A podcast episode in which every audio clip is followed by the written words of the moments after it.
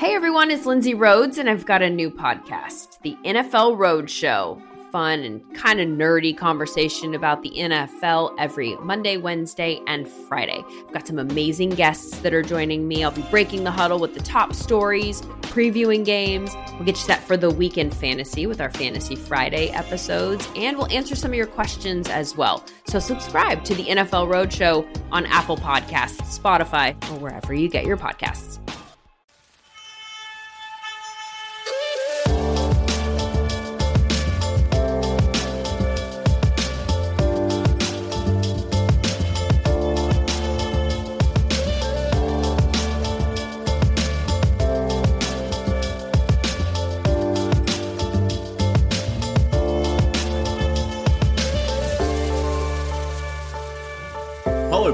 Welcome to another episode of Bulls HQ, Chicago Bulls podcast on the Blue Wire Sports Podcasting Network. Thank you for joining us on this episode of the show. Thank you to Indeed and Bet Online for sponsoring this episode of Bulls HQ, one that is coming at you straight after the Bulls uh, season opener. We'll, we'll call it that. I suppose it was a season opener. It was uh, technically it was, but my God, was that a bad, bad game? Why am I even talking about this game, Bulls fans? I wasn't meant to be. Like, if you tuned into the last Bulls, Bulls HQ podcast, I didn't actually expect to be talking to anyone again before the close of 2020, but um, my travel plans greatly changed thanks to COVID 19 here in Australia. So I'm back home. I got a chance to watch the Bulls' first pre, well, I was about to say first preseason game, but first regular season game. It felt like a preseason game, but um, unfortunately, it was their first regular season game. I got to watch that live and maybe I shouldn't have. maybe I shouldn't have. Because what an absolute disaster that was. My God, why am I even podcasting about this stupid, dumb game? But um, I guess I just had to get my thoughts out there. And, and maybe that's a way of helping me deal with what I just witnessed. And maybe you feel very similarly. But I mean, first game of the season, new coach, new front office, renewed hope of maybe something better was around the corner. But uh, at halftime, it felt like more of the same. Bulls down big, down 24 points at the half. I think they were down by 40 points at one at one stage through that game. If, if they weren't, it certainly felt like it. But my God, did this team get absolutely torched by the Atlanta Hawks, a team who the Bulls are competing for in terms of whether it's the eighth seed or a play-in tournament, whatever it might be. A team that the Bulls are directly competing with. My God, did the Atlanta Hawks just completely pants the Bulls, and they did that by missing a few rotational players themselves. Kris Dunn didn't play, Rajon Rondo didn't play, Clint Capela didn't play, Onyeka Okongwu didn't play for the Atlanta Hawks. They were missing four key rotational players, and still they absolutely destroyed the Chicago Bulls. I mean, what a what a what is just a terrible opening way to start the season, and I, I'm really hopeful that it's not something or not a sign of things to come. And I'm assuming that it won't be because surely the team can't be this bad again or consistently this bad, but um, who the hell knows? But my God, just just a really bad, bad, bad first up appearance by the Bulls, and it was one of those games where you can sort of just map out every single concern we had as a fan base of this team. Every concern we had, it just played out in the singular game. It's not like one or two of these bad things sort of appeared in one game. Literally, the whole gamut of uh, of concerns that we have as fans about this team appeared and did so in the first game of the season. That's what made it tough viewing against a team that is really bad on defense, and the Bulls couldn't even find a way to score against just a, a terrible Hawks defense, and maybe more importantly, had no chance actually stopping the Hawks on defense. So. Uh, I guess that's where we have to start because, to me at least, that was the most concerning element of this game the fact that the Bulls could get zero stops. Trae Young absolutely destroyed the Bulls in pick and roll.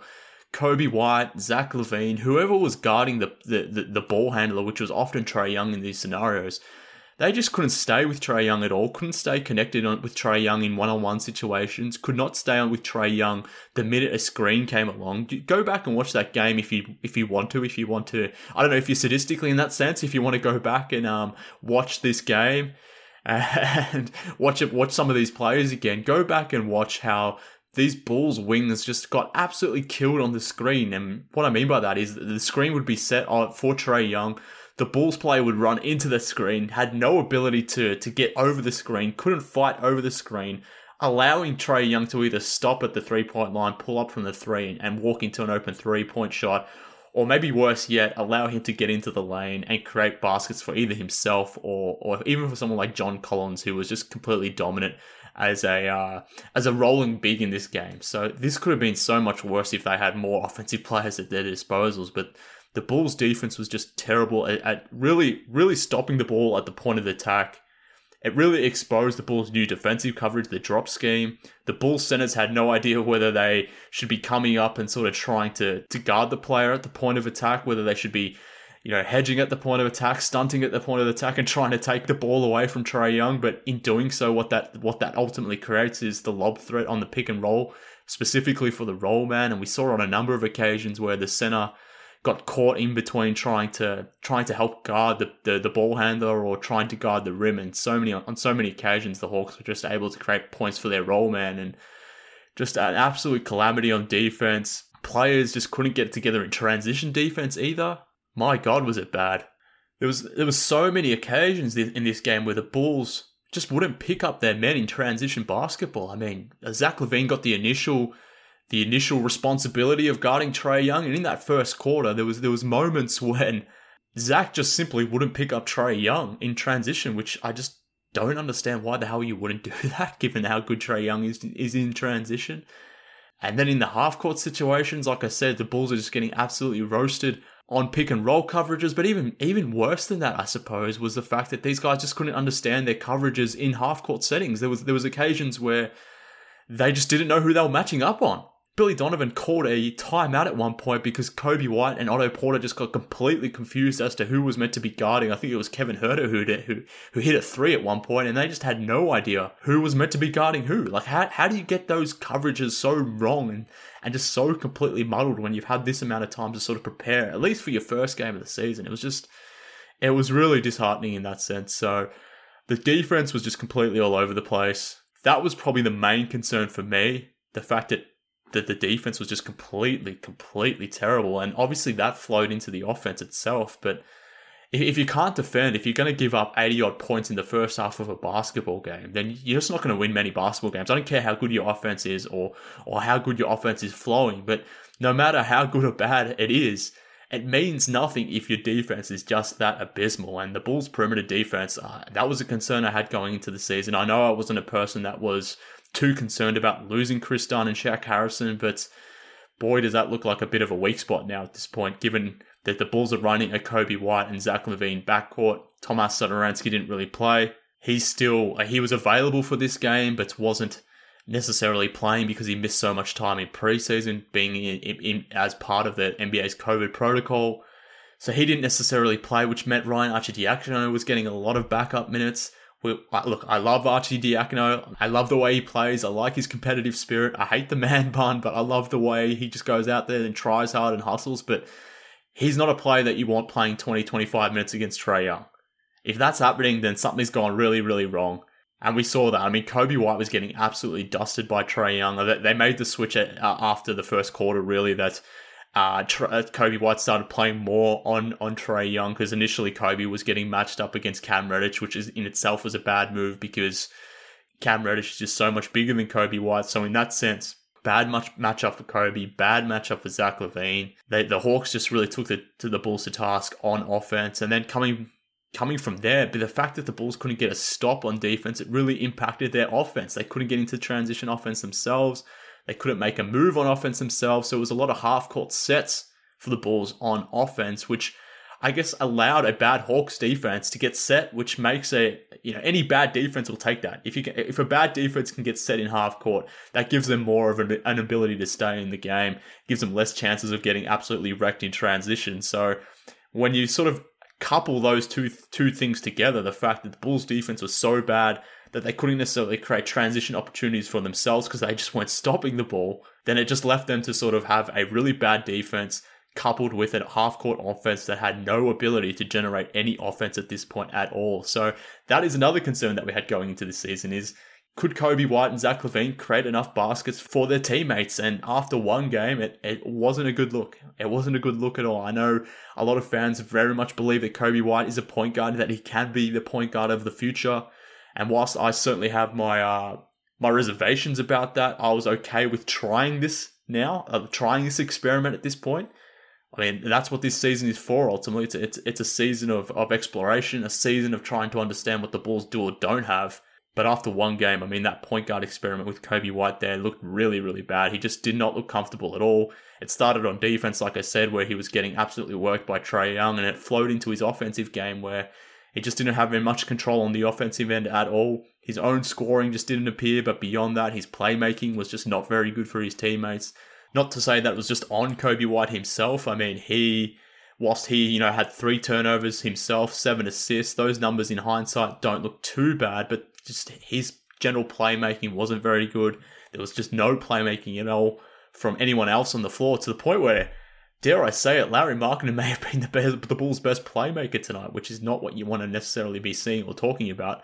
He had four assists. He was the one really creating for the Bulls out there, but still, not a good night for the Bulls on any end of the basketball court. I, I don't know what positives there are from this game to really speak about beyond maybe the play of Patrick Williams in his first professional game. Looked very comfortable, 16 points, four rebounds.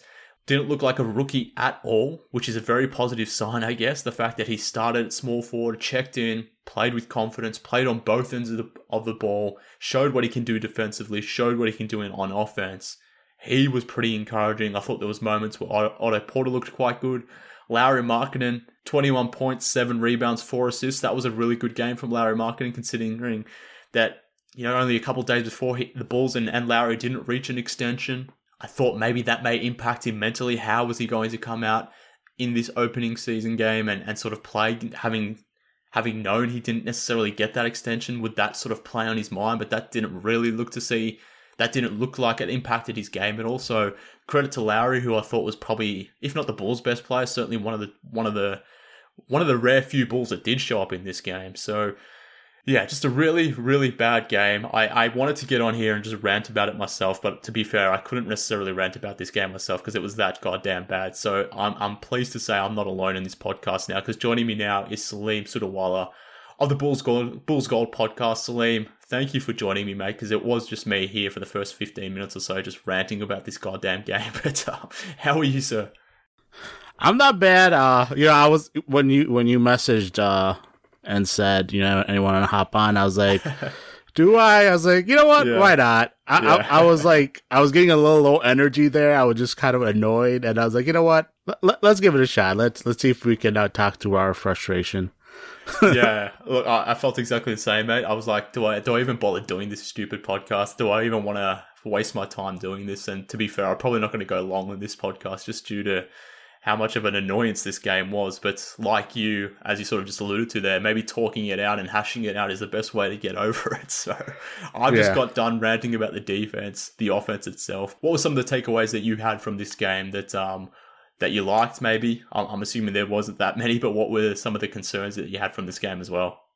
So the concerns, obviously, the the same ones. I'm sure you've gone over the defense. Uh, Coby and Zach were the biggest issues on defense. Obviously, the bigs had some um, problems as well, but it was mostly with Coby and Zach not being able to get to their man on the point of the attack. That hurts on the pick and roll. Like Trae Young was completely dicing up the, the Bulls defense. Um, I actually joked about the Bulls going back to blitzing the PNR um, because they were just so bad. Like they not fighting through screens, you know, or, or the picks, and just letting him get to whatever spots he wanted. Um, yeah, the, the bad there. Coby's overall play, like you know, I, I know you're not, you're completely not in on Coby as a point guard. I'm not necessarily in either, but I was like, you know what? Let's see what he can do. Hopefully he shows improvement. And then he was just a complete disaster. Um, it's just really bad shots, you know, not doing anything to really get his teammates involved. Like, you know, people look at this box and say, "Oh, he had seven assists." I mean, that's that's crap. It's he was he was not a point guard out there at all. So yeah, just those are bad things that you saw. Uh, good thing Patrick Williams. Like I'm a big, I'm like all in on Patrick Williams this year. That's all. Like I don't know if that I'm already there where he's the only guy I'm looking at and kind of rooting for. yeah. Uh, I don't know if it's too early for that yet, but I was just excited to see him do well. I think you know you saw the three point shooting is probably not there. He hit one, but he's still not maybe a reliable guy there. But offensively, I think he saw good things. Defensively, he made solid contributions. Yeah, just really him being happy with what he saw with him. Lauri, I guess offensively he was fine. Everything else was bad with him. But yeah, those are such some just some of the thoughts that I'm just kind of rambling off off the top of my head. Yeah, look, I, I think most Bulls fans feel similarly at this point after one game. Um, yeah, I, I, my my mind is still all over the place after this game. It's been it's about an hour since the, the game ended, an hour and a half or so, but still, I'm trying to work out what the hell happened. Just just in this game itself, it was just completely over the place, all over the place rather. But yeah, I, I just don't know what to believe more holistically. I mean, coming coming outside of this game, let's let's pull it back. Let's say, like, and to your point there, like are we at the point of already sort of feeling about or just watching Patrick Williams and just hoping he's he he progresses and who cares about the rest of the squad? Uh, I guess what I'm trying to mentally tell myself at this point is it was just one game. There was no preseason training really. I mean, it was basically a week of preseason training. There's a new coach, new schemes, all that sort of stuff. I'm trying to convince myself that maybe with time things can slowly get back together and I'm trying not to be too reactionary just yet but then at the same time, I keep oscillating with between those thoughts with, well, maybe this roster just isn't very good. I mean, we've all had questions and concerns about this roster, whether it's as a collective or as individuals. So when you see games like this, it's kind of like, all right, we, we, what is true? Like, are these guys just that bad? Is this just one bad game? Am I just trying to mentally protect myself, you know, because I'm going to be watching every single game, 72 games, and I just don't want to get let down so soon?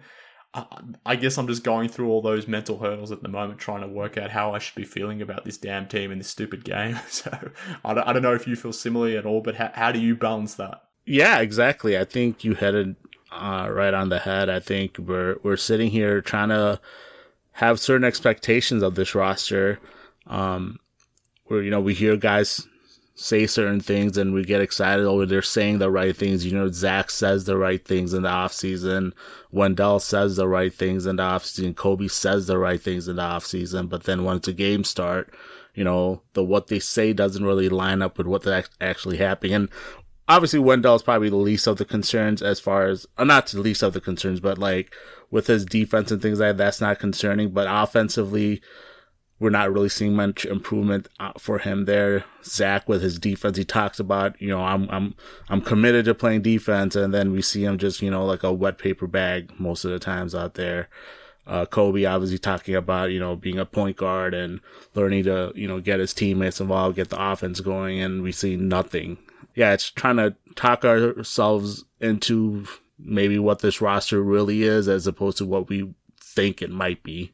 Yeah, and it's one of those things where, like myself, again, maybe I was wrong about this in the off season. Maybe I'm not. It's uh, again, it's only just one game, but it was one of those things where I was like talking myself into the fact that you know there's a new coach, new schemes, the players are coming back now. They're hopefully got a little bit more experience. We haven't necessarily seen them play a lot of basketball together, so hopefully we would see that this season. So I was sort of talking myself into under a new coaching staff, new schemes, playing a little bit more sensible basketball that will start to see things fall into place. And to be fair, that may still happen, but I guess it's just discouraging when you see all of your concerns about this team sort of rear their head in game one in the way they did. And I, I wanted to, I guess I can sit here and say it's only one game, it's only preseason, but for the Atlanta Hawks, let's say, like if you if you look at it from their perspective, they're essentially a new team. They've got so many new players playing for them. They were without so many players themselves, and they didn't look like they had missed any beat at all. So,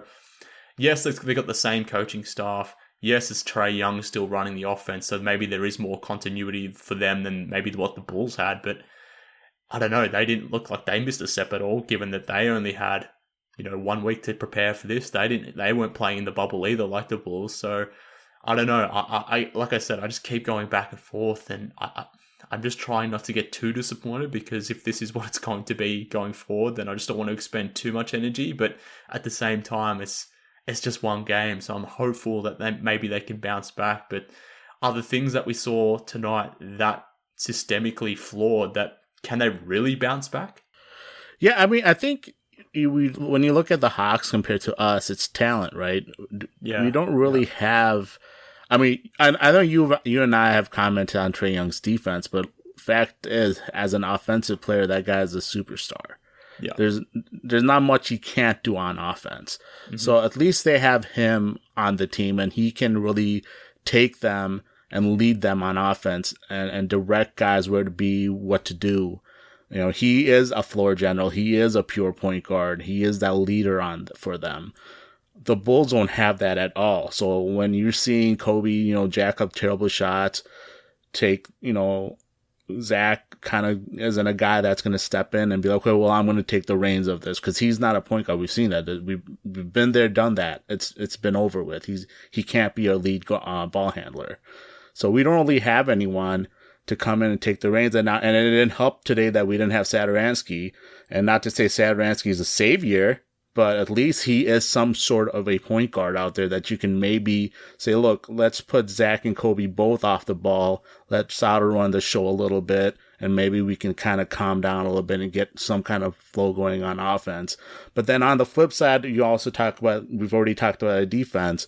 And, you know, we already talked all about the issues on there. But like I said, you know, there's just no, there's just no leaders on this team and there's, there's a talent gap.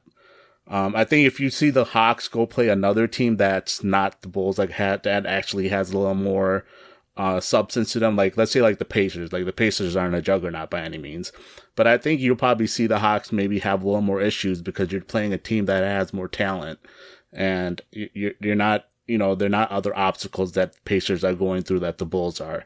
So it could just be, a, you know, as simple as that. Like the Bulls just don't have the talent. They don't have that leader on them compared to the Hawks. And that's why you're seeing a Hawks team come out and just, you know, take the reins against the Bulls and just go take off from them, with them. Yeah, I mean, they're all really good points. And uh, one of my concerns, I guess, about this game, post game at least, was the fact that the team was already talking about effort and the fact that they needed to come out with more effort, needed to come out and generate more effort themselves, play with more heart and more hustle and all those sorts of things. And that's really concerning to hear about after the first game of an NBA season when you haven't played in nine months. You're playing at home. Yes, there's no fans, but at least you got a home game. Like, what what are you guys even talking about? The fact that you have to sort of generate effort, but th- that is that is a concern in itself. But I, I think you definitely are right from an offensive standpoint. This this team just doesn't have that lead creator. And I guess one of the one of those other thoughts that I had watching this game was. I've, I've talked about this a million times, but this team really needs someone like Chris Paul who could just really run and orchestrate the offense and just allow guys like Zach and Coby to, to play off ball, put them in the right situations. It would help the entire offense. It would help every single player because if Coby and Zach aren't generating for anyone else, it's sort of left to Wendell and who the else who else knows really, but to, to generate looks for others. And at this point, that's not going to happen. So yeah, you're definitely right. I mean, the Hawks have their own issues on defense. The fact that the Bulls couldn't necessarily exploit that is a bit of a concern for their own offense, but they do have Trae Young, who is just a pick and roll master.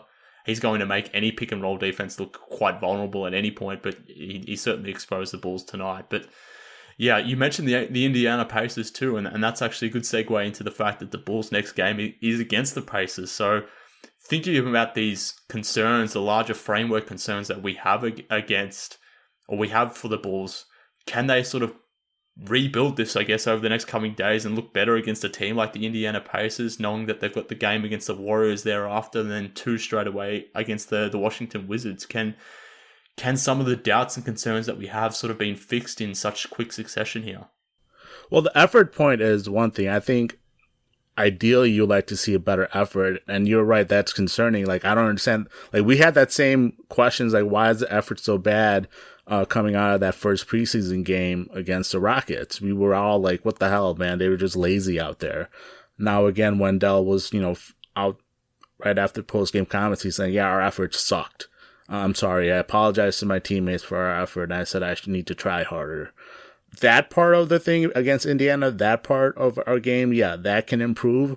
But the problem also is with the Pacers, they're a more, as far as chemistry and everything is concerned, they're not coming in as unknown. They, you know what they are, they know who they are. So that's the difficult part. Where do we, are we going to be able to really come in and establish anything against a, a team that's already established themselves? Yeah, and look, the, the Pacers aren't a great team they're a good team. They're similarly to the to the Atlanta Hawks in terms of where they sit in the Eastern Conference, a 7, 8, 9, 10 type seed. We'll see obviously how the season plays out, but what they are is just a professional team. They they have they probably don't have any superstar type players, but they're just a team full of solid players who just play the game the right way. And if you're not on point on defense or even on offense, they can expose you as well. So, you know, I I, I wouldn't mind have, having an actual game against a, a, a worse of competition, let's say, where the, the Bulls can maybe gain some confidence in that sense. And even though the Indiana Pacers aren't a juggernaut, they are a team that know how to play basketball. So I'm a little bit concerned going to that game on Saturday. Maybe they, they too could expose the Bulls on, on maybe defense more more specifically, even though they don't have a stud like Trae Young. So yeah, I'm a little bit concerned about this upcoming game, but maybe over the first 20 games because the schedule over the first 20 games, essentially until the end of January, is super, super tough. The first 20 games are rough. So it does. It's not like the Bulls have a lot of time to really fix these issues, and they, like we sort of said before, they didn't have a lot of time in training camp or in the preseason to really work out some of these kinks or some of these issues. And I don't know if they can work them out because some of them are just maybe come down to the, the roster itself and the flaws of the roster. So thinking about that now and thinking about the fact that Arturas Karnisovas didn't necessarily change the roster at all, again, that was an element that I supported. I, I, I at least put forward a case as to why that made sense. But at least after one game in the regular season, how are you feeling about the fact that the Bulls made zero changes to the roster at all and we saw what we saw tonight, which was probably more of the same from last season? I just like I don't know what changes really could have been made. Yeah. It's hard to it's hard to know. I mean, I, I ideally, yeah, I would have liked to seen uh, um trade for like Chris Paul or a point guard. Uh, trading for Chris Paul, I like I said, I, I was up for that. That was something I was interested in, but like I, I I would hate to give up a first round pick for this team when we're still not sure what we are long term because as you can see, we might really have to blow this up more so than continue on with what we have. Like Patrick Williams might be like the only guy left by the end of next off season on this current squad, and we may have a completely different outlook by then. So it's hard to give up a first round pick when you're trying to trying to you know figure out what you have. We're not sure, and I always like people say like we have a core. I technically don't think we have a core.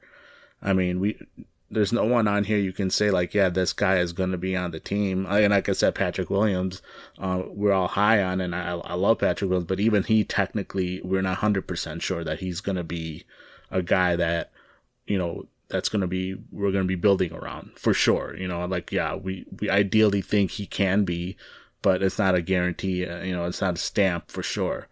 Um, so in that respect, it's hard to see, know what trade they could have made other than really just trading the guys for draft picks and kind of just blowing the roster up. Those kind of trades more so, I think, made more sense as far as when we're talking about trades. Yeah, I mean they're all fair points, and that was one of my defenses as well. Like, well, well what are you going to do? Who's out there to really change the, uh, I guess, the landscape of this team dramatically? Like, is there any player out there that was available that was going to shift this team up a trajectory, like to, to the point where they go past a team like the Hawks or the or the Wizards or the Pacers or whoever it may be. Like that trade probably didn't exist out there. So, yeah, to your point, like whatever moves they did make or could have made or were there, who knows what they were, but they probably weren't necessarily changing the trajectory of this team or necessarily changing how we feel about some of the flaws and concerns more holistically about this team. So, so to that point, I, I definitely agree. But I guess again, it was just stark watching this game, watching the team like the Hawks who did make changes, who were playing like Danilo Gallinari at center, which was very an, an inspiring move. Like that was interesting. Obviously, Gallinari was one of their big off-season signings. He had a super game. Bogdan Bogdanovic really hurt the Bulls from the three-point line. Again, the Bulls' defense on the perimeter was just terrible and allowed that to occur. But you saw a new look at Atlanta Hawks team uh, who made moves in the offseason look quite good, extended themselves onto what they've been doing and what they've been building, whereas the Bulls, I guess, looked very stagnant, looked very similar to last season, which I guess is the the concern given um, given all the changes, not on the court but off the court. But um, yeah, it, it is a it's a little bit of a uh, a concern moving forward, but hopefully that can be fixed going into this Pacers game. And like I said, after that, quickly, very quickly, they got games against the Warriors and then they got a back to back against the Wizards. All teams that have good pick and roll offense or potentially have good pick and roll offense. So like we saw what Trae Young could do against the Bulls defense tonight, but when you got games coming up against what Russell Westbrook, Bradley Beal, Steph Curry, it could be exposed again, I guess, and that's that is my concern. Yeah, the the Knicks game is the first game I'm looking at. I was and I pulled up the schedule. I was looking like, okay, we have just a bunch of guards coming up that are going to shred out, shred our pick and roll defense. Um, but that Knicks game could theoretically be better. I think RJ Barrett looked pretty good today, but I mean, I don't know how he'll look as the season progresses. But yeah, it's hard to it's hard to know. I think we can all agree. I, I feel like after these first what couple of weeks, three weeks, we might see some movement one way or another. I I definitely think there's gonna be trades where maybe for draft picks and stuff like that, as opposed to trading for any type of established player to try to you know get into a playoff position or whatever. Yeah, and, and I guess that's the the upside. Let's say if if you if we want to call this situation any upside in it, in the fact that if things just go terribly and, like we've sort of talked about in the past, it's, it's probably a good thing that the schedule is difficult so soon. That way, you have the ability to to make a decision as to whether the franchise goes from here, and you can sort of pivot into that direction quickly. Like it's it's good that they have a tough schedule now rather than after the trade deadline. That would be you. You the worst case scenario would have been having a cupcake schedule up until the trade deadline, maybe getting to that 500 mark or somewhere thereabouts, and, and sort of um, you know, maybe inflating the wins when maybe that's not really reflective of what could or should have been. So, in that sense, getting to understand the flaws of the roster, what really is here right now, is probably a good thing and, and learning that now. So, if there is any upside to these demoralizing losses, if they do continue to mount, or if the Bulls continue to look like this way going forward, then that is the the upside. And from that standpoint, there's there's not a lot of teams that are actively tanking at this point as well. A lot of teams are sort of gunning for the playoffs, particularly in the Western Conference. But even out east, there's only like maybe two or three actual bad teams. So in that sense, there is scope for the Bulls to sort of pivot quite quickly. So, I mean, we, we don't want to be talking about tanking and, and sort of throwing away the season so soon, but I mean, that could potentially be an option if what we saw tonight sort of plays itself out more consistently. Yeah, and, and it really is not, not technically tanking. It's just just you know facing reality more so, if anything. Yeah, that's that's true. I mean, if if the team just doesn't have enough playmaking, if this is just bad, if the defense is just bad, it's not a lot, not a lot of perimeter defense, then yeah, maybe it isn't tanking. Maybe this is just a bad basketball team, and um, and, and it is what it is in that sense. So, I mean, hopefully that's not the case because I don't want the season to be a complete failure after game one, and, and I'm hoping that's not the case just for our own men- mental health, I suppose, given the fact that we've had to wait nine or 10 months to see this team go around again. I'm hopeful that they're able to be a little bit more competitive, and maybe they can be, but uh, I guess I'm just a little bit worried. No, the worry is definitely there. It's it, the worry is like okay, if it if it is something where we have to go back down to, you know, square one, how much longer do we have to wait before we see a competitive team in this town? And not necessarily a title contender, but a team that we're saying, okay, the arrow's pointing up and, you know, we're in- inching towards the playoffs and then we can see, you know, a light at the end of the tunnel. That, that's, that's the concerning part. And we've kind of been stuck in this, you know, this is what I call basketball hell. I know sometimes people say basketball hell is, you know, you're in the playoffs, but you can never win a championship, and then you're just always, you know, first round exit. I feel like this is more basketball health than anything because you don't have anyone on the roster where you can say, man, this guy is going to be a star, and he's the one we can build around, and then we got another piece or two that we can, you know, combine with him to build around we don't have that. You know, we're kind of praying. Obviously, we're talking about the draft coming up. There's guys like uh, Jalen Suggs and uh, Cade Cunningham. Those are who are the two big names, and then there's uh, other guys as well that have potential, and we're hoping we land one of those guys. But again, we're, we're that's that's the that's the worry. Like we would have to go back to square one. Yeah, yeah, and look, this is year four of the rebuild. I know it's it's kind of Shovis's first season, so in some sense, it's it's maybe zero, year zero of the rebuild. I understand that perspective, but ultimately, it is year four of the rebuild, given that the roster hasn't necessarily changed that much. And I've made this point before, either on Twitter or on the podcast, but the, the Sixers process, under Hinkie, they missed the playoffs in four straight seasons. Then they finally got back to the playoffs in their fifth season when they had Embiid and Simmons going around.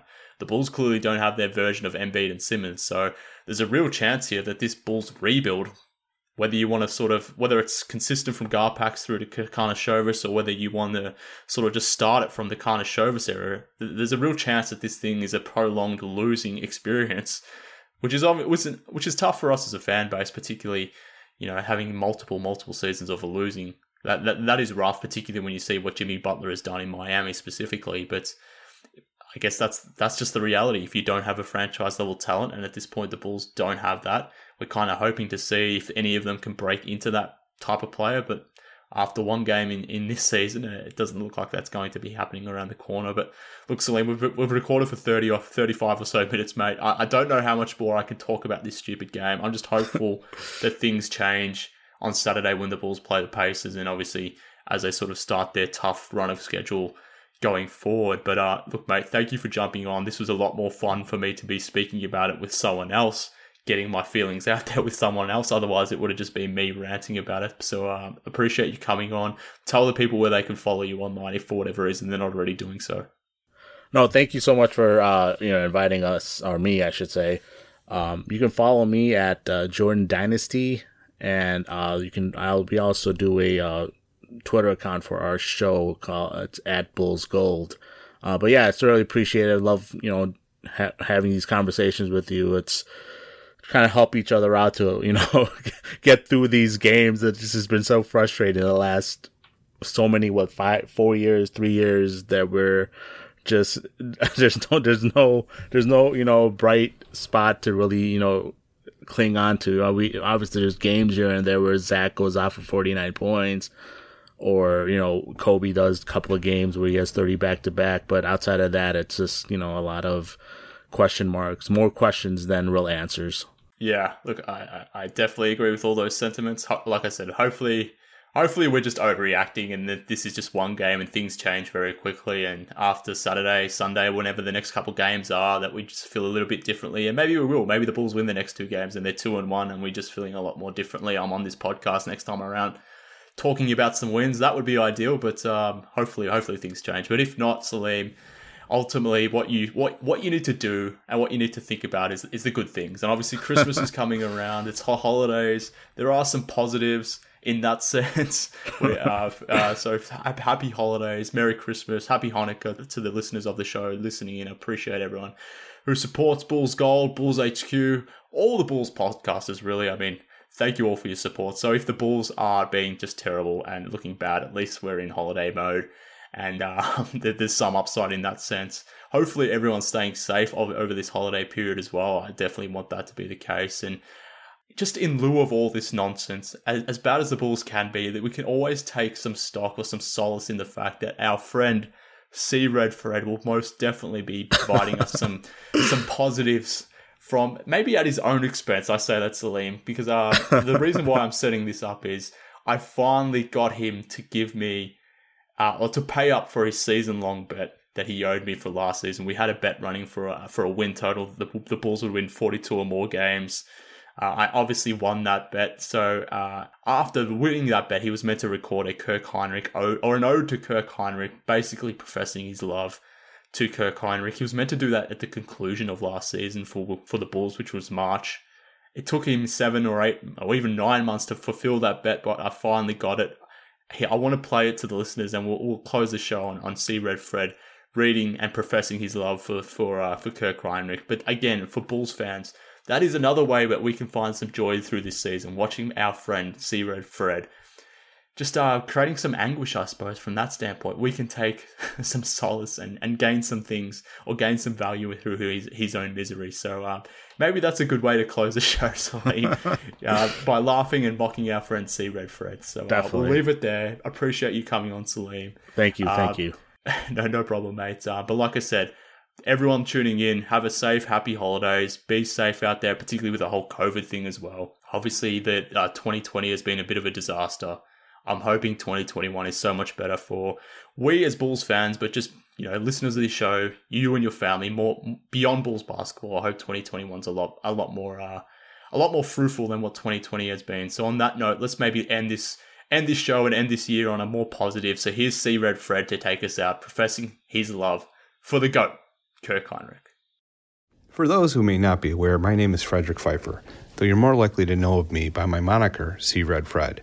Aside from being a D-grade radio celebrity in Chicago, one of the few remaining people on this planet who actually respects John Paxson, I also happen to be the least successful self-ascribed prophet known to man. Because of my terrible ability to see into the future, I bring you this communication today. You see, each season I run a season long bet with my great friend whose last name I can't pronounce, so I just call him Mark K from Australia. For the rare few who may not know who Mark is, he's my really handsome and talented friend. One who really brings out the best in me each time we talk, and is someone who's been instrumental in my personal development over the last few years. I thank him profusely for all he's done in making me a better father, husband, and citizen.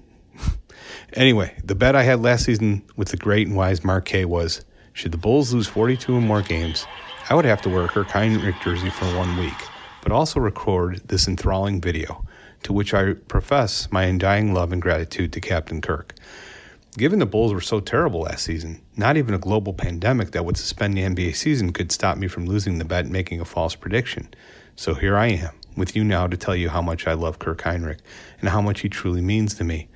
In the past, I've been overly harsh on Hinrich, only looking at field goal percentages without context, caring little for defense, and not valuing the intangibles he brings to a team grit, art, hustle, and a blue collar sp- spirit the city of Chicago thrives on. But in recent days, reflecting on my time on this planet, looking back on all the mistakes I've made, and pondering over all my regrets, the most glaring, glaring of them all has been how often I've overlooked and diminished the impact Kirk Hinrich had on our beloved Bull. Before him, there was nothing but the wasteland that Krause had built after the dynasty era fell. Five long years of terrible basketball, but that would all change in 2003. I used to think that it was because of John Paxson becoming GM, but I was wrong. Had nothing to do with Paxson. No, it was all about a player who was built in his likeness, a beautiful, scruffy haired combo guard, one who would be the catalyst in the Bulls discovering an identity we could all be proud of. What Paxson saw in Hinrich, I now see. I am no longer blind. I see the same in Ryan A, too. That archetype of a player one who will dive on the floor and make the hustle plays that others won't. I've come to love that player, and so now I love Kirk Hinrich, an infallible figure among Bulls lore.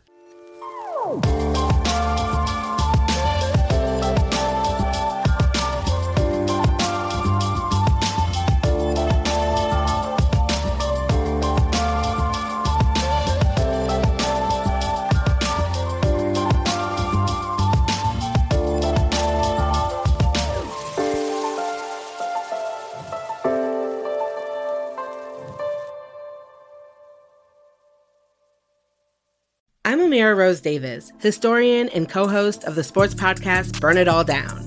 And now I'm hosting the new season of American Prodigy, all about black girls in gymnastics.